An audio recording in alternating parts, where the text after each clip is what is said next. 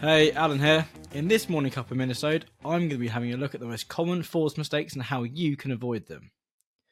So, going for FORS can be a challenging process at times. I mean, the accreditation wouldn't mean much if it was that easy. However, it is achievable if you know what you need to do. So, in this episode, I'll go through the biggest things we've seen stop someone passing their audit first time, and I'll go through how you can make sure you avoid some of these bigger mistakes. With everything to consider, it's understandable some small things may slip through the gaps. Firstly, you need to make sure all of your documentation is in date.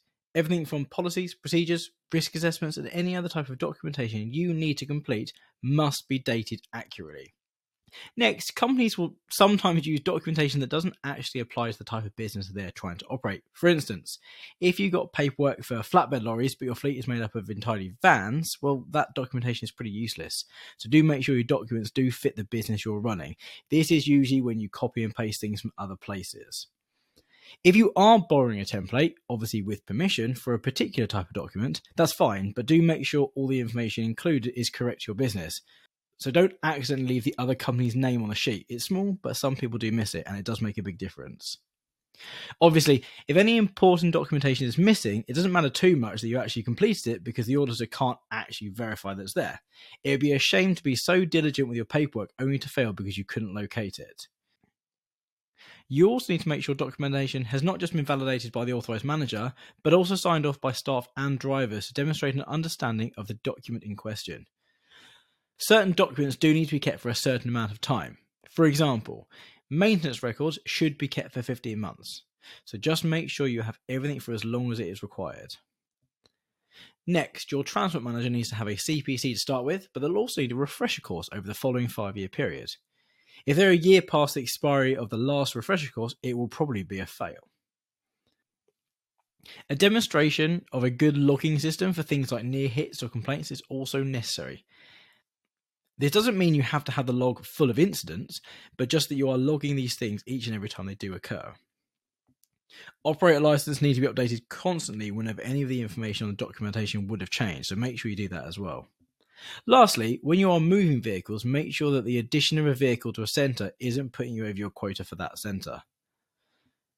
So that all that kind of comes under the, the bracket of gaps in management.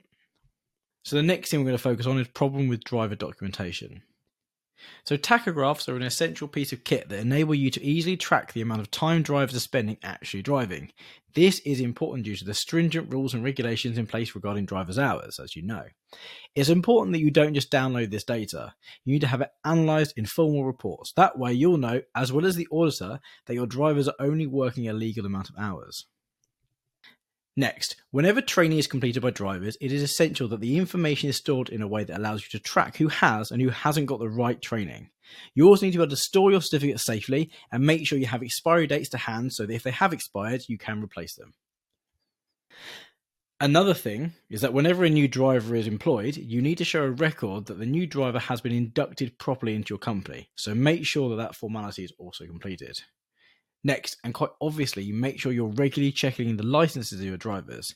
These checks need to be done every six months. In addition to license checks, a driver has to do a health declaration every 12 months, with eyesight checks being required every six months. So do make sure these are done at their regular intervals. Oh, and throw in a monthly toolbox talk as well. FORS ask that you do these to make sure your drivers are constantly up to date on important information.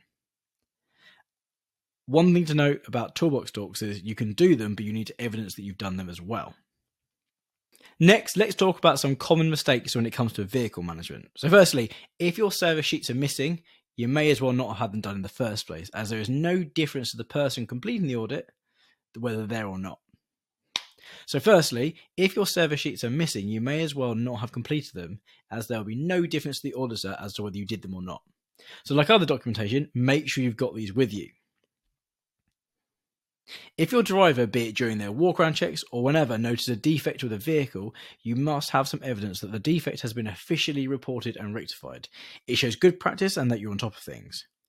You also need to prove that your tyres are being disposed of properly and sustainably. Even if your tyres are being replaced and taken away by another company, you need to get that evidence from them in order to comply with the FORS sustainability standards. Lastly, and quite importantly, make sure you're getting your vehicles serviced at the times they are due. It is no good to do them past deadlines as it shows a lack of organisation and professionalism as an operator, not to mention actually illegal. The last thing to address is your company not analysing fuel or AdBlue correctly. In order to run an efficient, effective, and sustainable business, you need to be constantly tracking your fuel and AdBlue usage. You should also be demonstrating some effort to improve and maintain your MPG in order to be as sustainable as possible. So that's it for this episode. A few common FORS mistakes and how to avoid them. I do hope you found this episode useful, and next time your FORS audit comes around, you pass with flying colours.